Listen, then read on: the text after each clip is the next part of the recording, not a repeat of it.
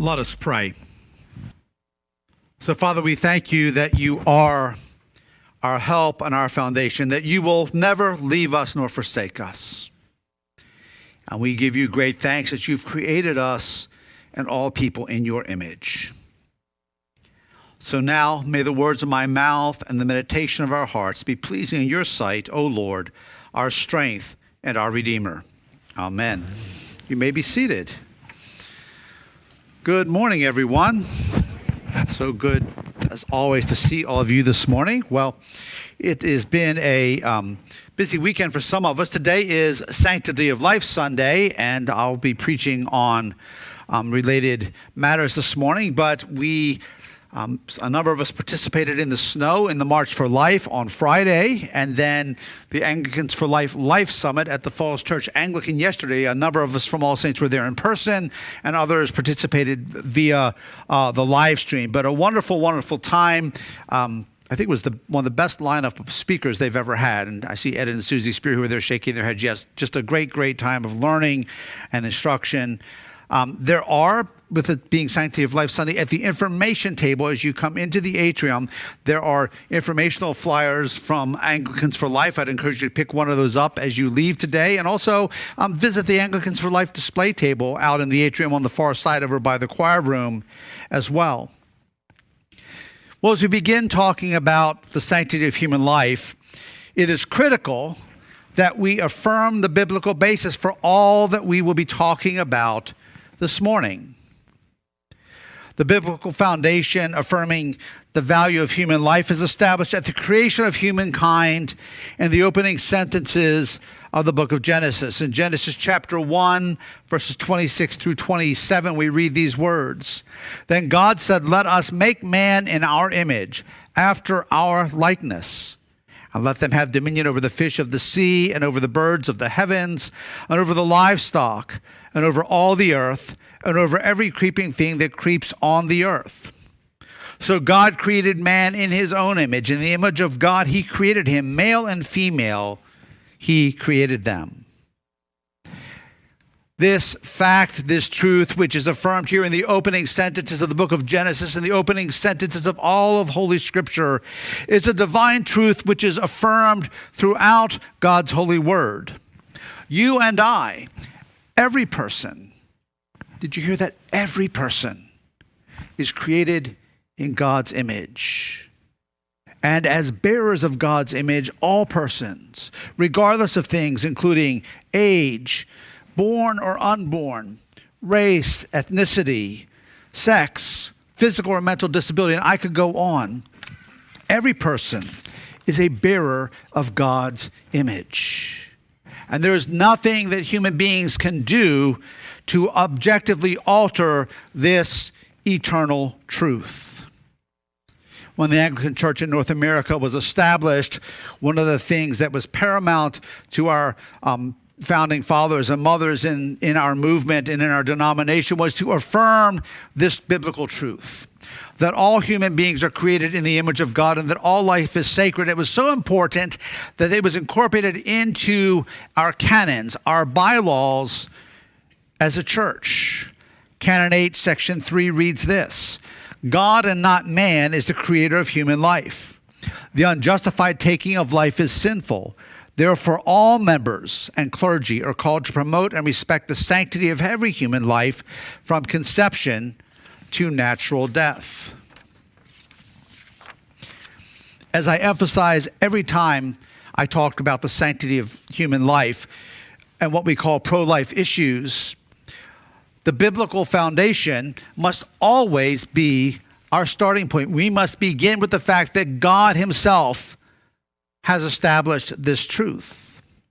And we must begin at the place of embracing a comprehensive, all embracing biblical worldview regarding the God given sanctity of all human life.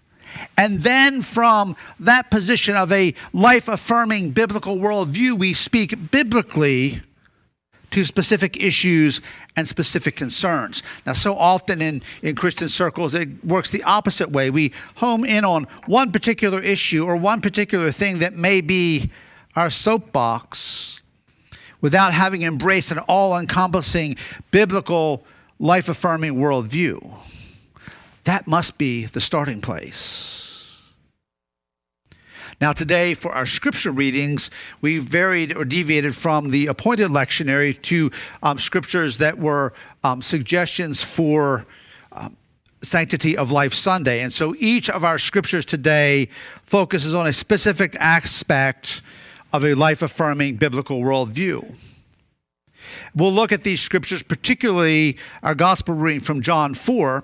But as we do that, in addition to hearing an all or a much more comprehensive biblical worldview expressed from God's Word, we will also see some major points of continuity with the things I've been speaking about in my sermons since the first of the year over the past few weeks.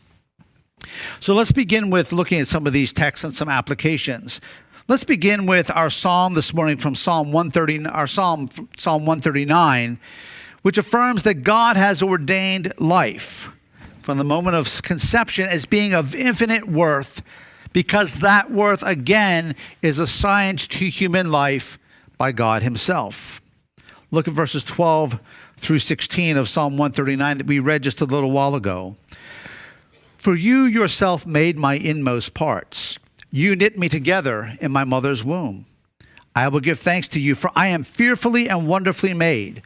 Marvelous are your works, and my soul knows it very well.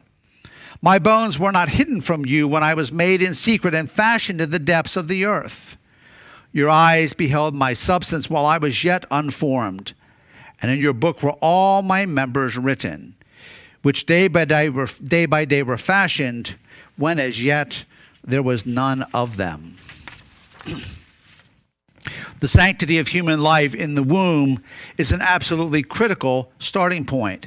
And certainly, when affirming a biblical, life affirming worldview concerned to prevent the direct taking of innocent human life at all stages, must be paramount.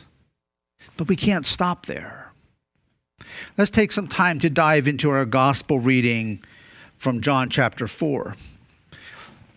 Jesus' encounter with the woman, the Samaritan woman in John 4, gives us important insights which help us to broaden, or if you will, fill out and develop a more thoroughgoing biblical worldview of life.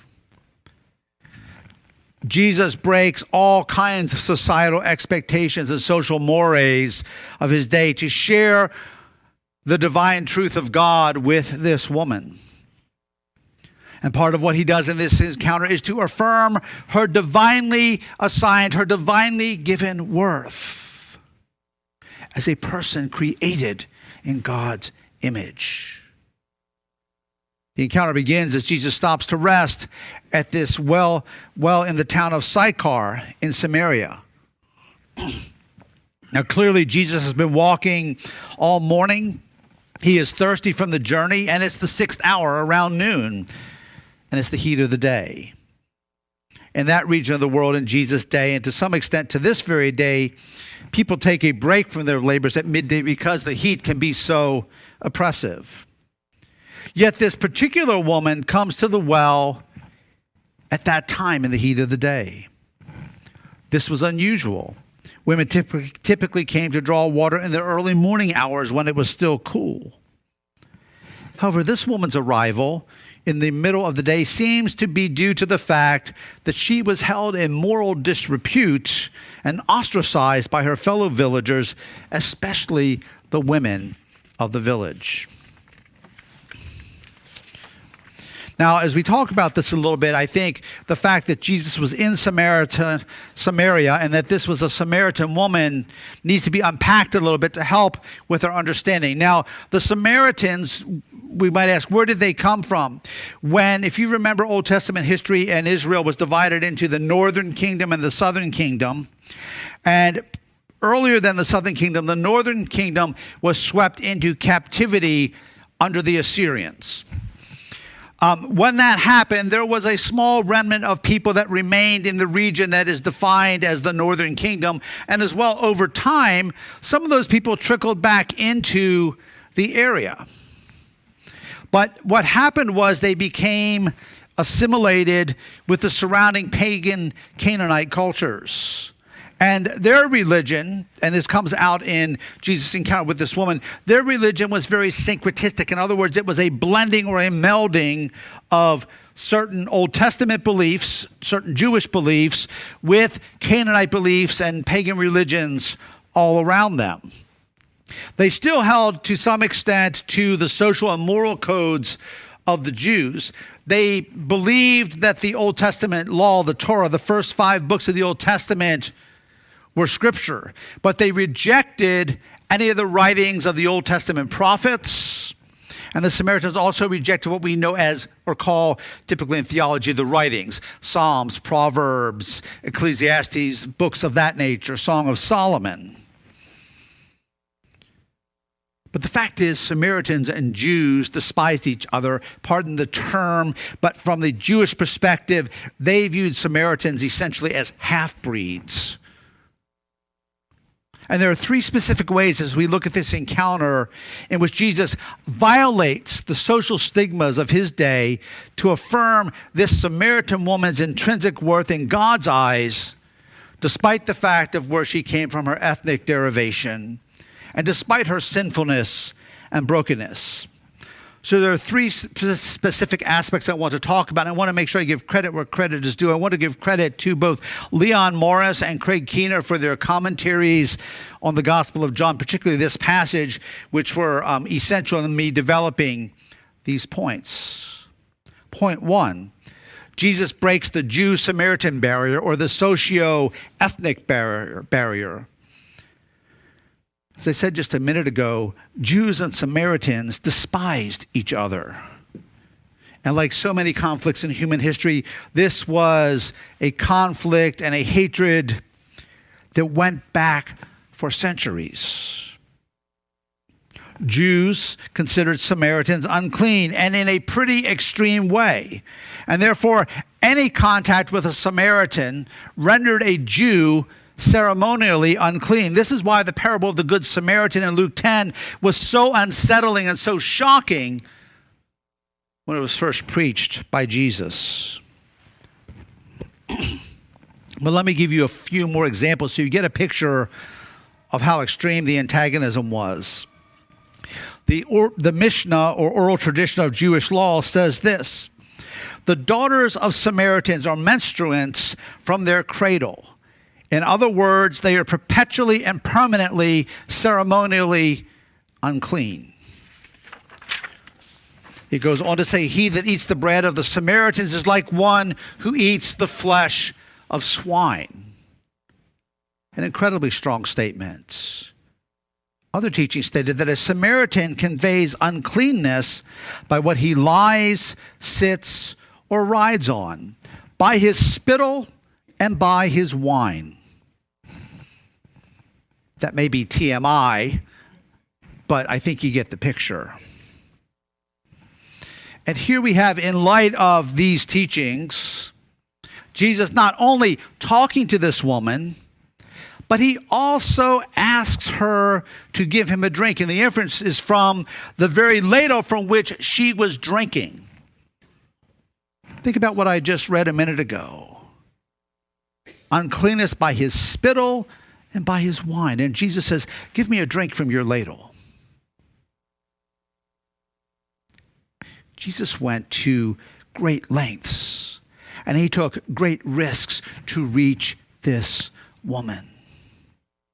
Jesus moved beyond centuries of antagonism and racial and cultural hatred. He moves beyond the prejudices and biases that permeated the Jewish Samaritan relationship to bring her the water of eternal life that comes through him, to affirm her intrinsic worth in the eyes of God as a person, as a woman created in the image of God. That should challenge you and me. It should challenge you and me to press beyond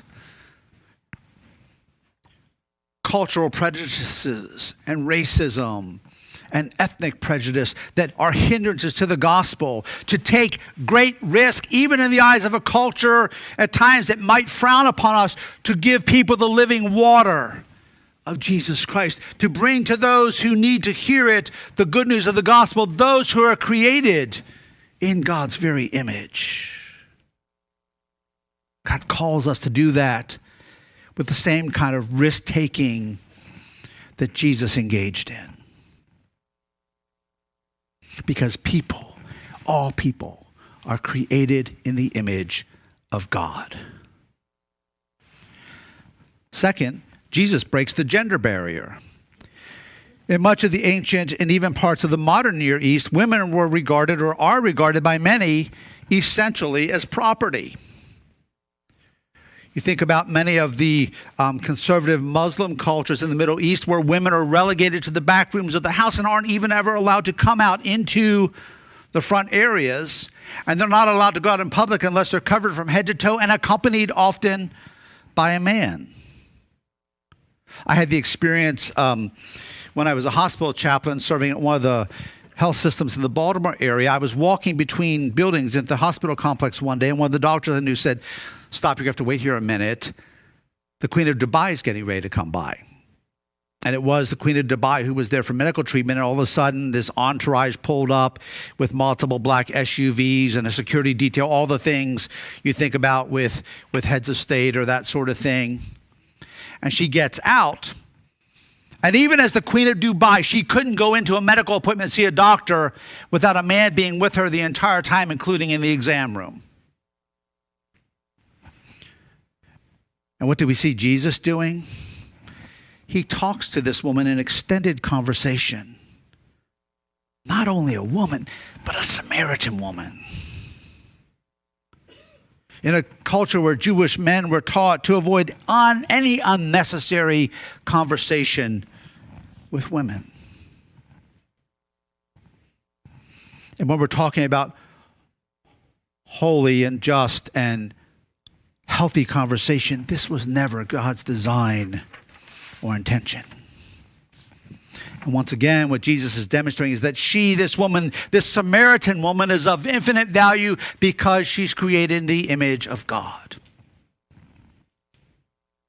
We, as the people of God, need to affirm the beauty of biblical womanhood that every person, every woman is created in the image of God and not fall into some of the traps that have been justified in Scripture through the centuries where we're supposed to have women as men under our thumbs. But that requires both a biblical understanding that is way beyond the scope of this sermon today, biblical womanhood, but also requires a clear understanding of biblical manhood and what that looks like. Third, Jesus transcends the moral barrier. The woman came to the well alone because she was not welcome among the other women of the village. There was shame, there was ostracization. To be clear, Jesus confronts her sin. Let's not kid ourselves. He doesn't ignore or whitewash it. Look at verses 16 through 23. Jesus said to her, Go, call your husband and come here. The woman answered him, I have no husband. husband. Jesus said to her, You are right in saying, I have no husband. You have had five husbands, and the one you now have is not your husband. What you have said is true. That's not tiptoeing around anything. The woman said to him, Sir, I perceive that you are a prophet. Our fathers worshipped on this mountain, but you say that in Jerusalem is the place where people ought to worship. Jesus said to her, Woman, believe me the hour is coming when neither on this mountain nor in Jerusalem will you worship the Father. You worship what you do not know. We worship what we know, for salvation is from the Jews. But the hour is coming and is now here when true worshipers will worship the Father in spirit and in truth. For the Father is seeking such people to worship him. Yes, Jesus clearly and directly confronts her sin but he does it in a way that affirms her worth in the eyes of God and that offers deliverance and redemption. Restoration of the fullness of the image of God in her. We are created in God's image, but she, like every one of us, through the fall and through sin nature, has lost that moral image of God. But God intends through Jesus and his transforming power to restore that to every one of us. And throughout the Gospels, we see Jesus, who was without sin, fellowshipping, eating, and in other ways engaging with people who were living in overtly sinful lives across the entire social spectrum rich, poor, young, old, men, women, Jews, Samaritans, Gentiles those who were ensnared in all kinds of public and private sin, those who were demon possessed. And we see Jesus reaching out to them with the water of life. What sin is it that Jesus cannot cleanse? I know we say, yes, Jesus cleanses from all sin, but how often do we fall into the trap? Either pointing at someone else, and even perhaps sometimes more often with some of us sitting right here, looking at our own lives and saying, Yes, Jesus forgives, but I, he can't forgive me or heal me or, or get me past that sin. Whatever it is for you, whatever it is for that person. Some of our speakers yesterday talked about this in beautiful and wonderful ways in relation to abortion. Not only women who have had abortions, but men who have supported or, or encouraged abortions, and people who have been involved in counseling people to have abortions or have participated in performing abortions or engaged in euthanasia. And so often they come to the Lord, but there's this wall. And there's this feeling that I can't share this with anyone because it's too dark and I'm covered with ashes. When the truth is Jesus can cleanse us and make us whiter than snow. No matter what it is. No matter what it is. And we need to reach out to those people with the water of life that Jesus offers. But it's also important to note, as Craig Keener notes in his commentary on this, Jesus had fellowship with people publicly recognized as sinful. Hear this. But the influence went from Jesus to them rather than the reverse. God calls us to go and engage and befriend and love and come alongside. But we need to be careful that we don't somehow fall into or justify sinful behaviors in reaching people. The influence went from Jesus to them. Our influence must go in Jesus' name to them as they come to Him. So, wherefore, to be like Jesus, then we will do by God's grace and power the things we see Him doing in Scripture. We will walk in ever increasing obedience to the scriptures, which call us to value every person as someone uniquely created in God's image. The unborn, the medically vulnerable, the disabled, the poor, as we've read about, or we heard read in the epistle from James, the fatherless and widow, the sojourner and alien in our midst, as we heard read and our Old Testament reading from Deuteronomy this morning. Carl Trueman, yesterday, one of the speakers, quoted from this text in Deuteronomy. And now, to be clear, I didn't pick it because Carl Trueman talked about it yesterday. I selected these readings a week and a half ago. I prepare my sermons on Tuesdays. And Carl Trueman, referring to this text from Deuteronomy, said, reaching out to the sojourner, the alien in our midst is not an option, it's an obligation. I would go beyond that even and say, to add this one qualifier, it is a holy obligation. Did you hear that? Regardless of what the culture says around us, we are to reach out, and this is consistent throughout all of Scripture. We are to reach out as the people of God to the stranger and the alien and the sojourner in our midst and invite them in. Remembering, even as Jesus said here, or our scripture reading said, God's people too at one time were aliens and strangers in Egypt, remembering that our Lord Himself and His family were refugees.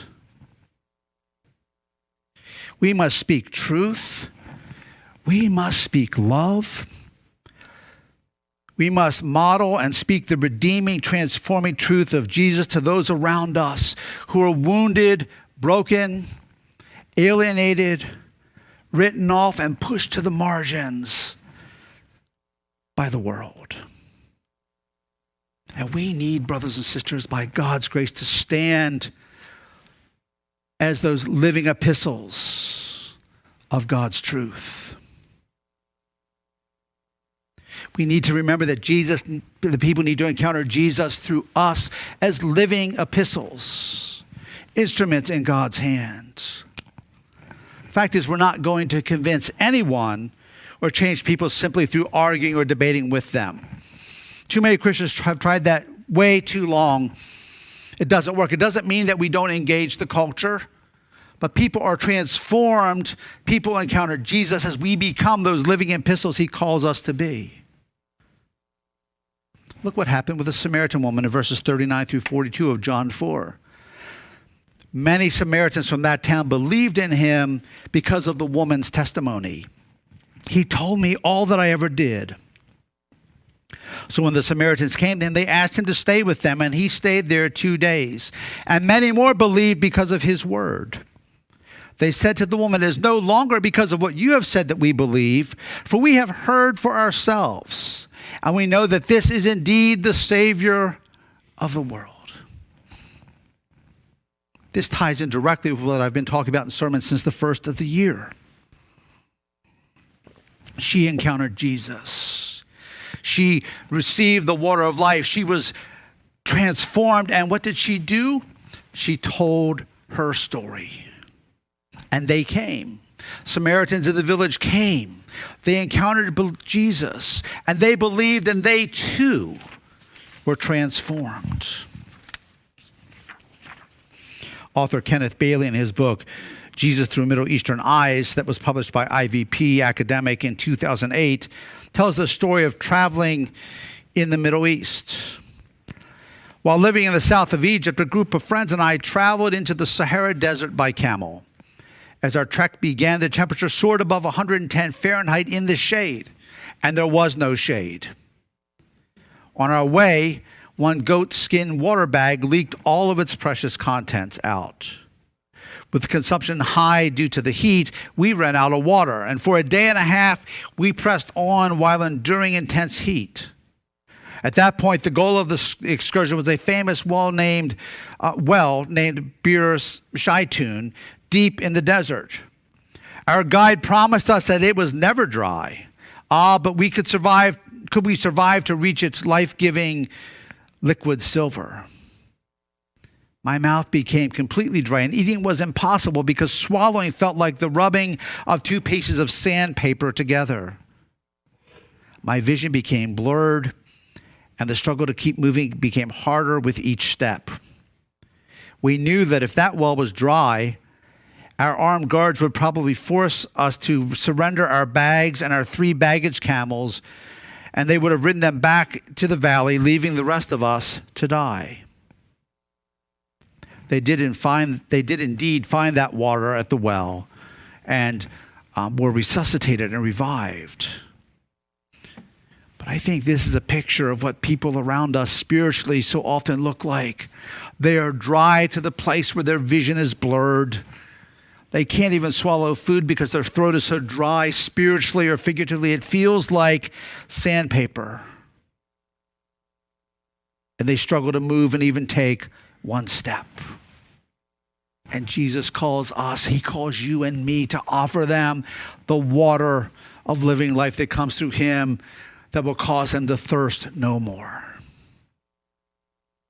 scholar Henry Knight, writing about the ministry of John Wesley in an academic journal um, called Numa about 15 years ago, wrote this. The best evidence for the truth of the gospel is not in the plausibility of our arguments, but in the integrity of our lives and communities. wherever are found people who name the name of Jesus and who actively love God and their neighbor, great credibility will be given to the gracious power and love of God. Did you hear that? Let me read that again. The best evidence for the truth of the gospel is not the plausibility of our arguments, but in the integrity of our lives and communities wherever people are found who name the name of Jesus and who actively love God and their neighbor, great credibility will be given to the gracious power and love of God. How are we doing with our credibility? With actively loving God and our neighbor so that it brings truth and credibility to the gracious power and love of the God that we serve? Do we affirm God's image in every person from conception in the womb to natural death, regardless of how they've been relegated or pushed to the margins by our culture or by the world around us? Do we love them with the love that God has lavished on us? And indeed, that is what he has done. He has lavished his love on us. That's what God calls us to do, and he calls us to do it in ever greater measure as we continue serving him. And do we truly love them? Even those whose behaviors or ways of life we might find offensive and even repulsive, do we love them in both word and deed? in a way that is credible and invite them to come in and drink of Christ's living water. God calls us to do that. God enables us and empowers us to do that, and He will indeed use us in those ways if we yield to Him. What about to those of us, and, and I know there are folks sitting here because we're human, who are broken, broken and wounded or perhaps you're in that place where you think, yes, God forgives and God heals and God sets free, but not this one thing in me. Not this one thing in my past, maybe that nobody knows about. Yes, He does. And He can take that and He can set you free and He can heal you and He can transform your brokenness and He can take those ashes and trade them for His beautiful transforming work and His grace, whatever that is. And you may say, well, I could never tell anybody about that, or I could never talk about that to anyone. I would suggest, as possibly one starting point, make an appointment with one of the priests of this church for a formal confession. And I say that because that seal is inviolable. When it's in a formal confession, it can never be discussed with anyone. Or perhaps you need to go to a trusted friend in this church. Open yourself and let God touch you. Let God heal you. Let God renew you and heal those deep, deep wounds and hurts, whatever that might be. You know, I, I said to this is not just about abortion and pro, these pro life issues. This is about whatever in your life is hindering you from fully reflecting that image of God and God's transforming power and grace. But I said to Susie Spear yesterday at um, during one of our breaks at the um, conference, I said, I think it's time to have soon to have another abortion recovery class. And so there will be totally confidential. You can talk to Susie in private. If you need her cell phone number, it will be made public a little bit later here to call directly. God wants to heal you, but not just that, whatever it might be. God wants to heal you. God wants to set you free. And He calls us to be agents of His grace and His love and His transforming power to reach out to people all around us in the church and in the community, people in the community who don't know Jesus, and offer them this very water of life, this love which God has lavished on us. Because all of us, all of us are bearers of His image. And He wants to restore to fullness that moral image through His transforming power and grace in every one of our lives because He loves us that much. Let us pray. Father, how grateful we are for the, the love that is beyond comprehension that you have lavished on us.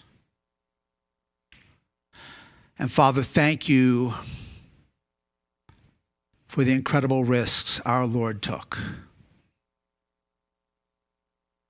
The eternal Son of God took in coming to this world to set us free, to cleanse us, to die for our sin, to offer us and all who would come to him the water of life,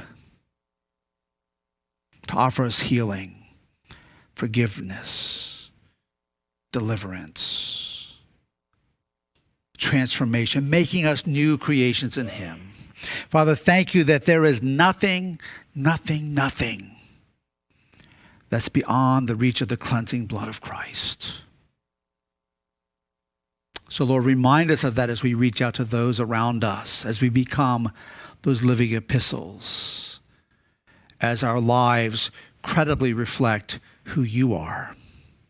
And Lord, remind us of that in this church and in our lives individually. That you do indeed forgive, you do indeed heal. You take that which is blackened and um, marred by ashes, and you make us whiter than snow. Lord, thank you. Thank you for your great love for us. That you never leave us as you find us, but you transform us into your image in ever greater measure. We pray these things in Jesus' wonderful name. Amen.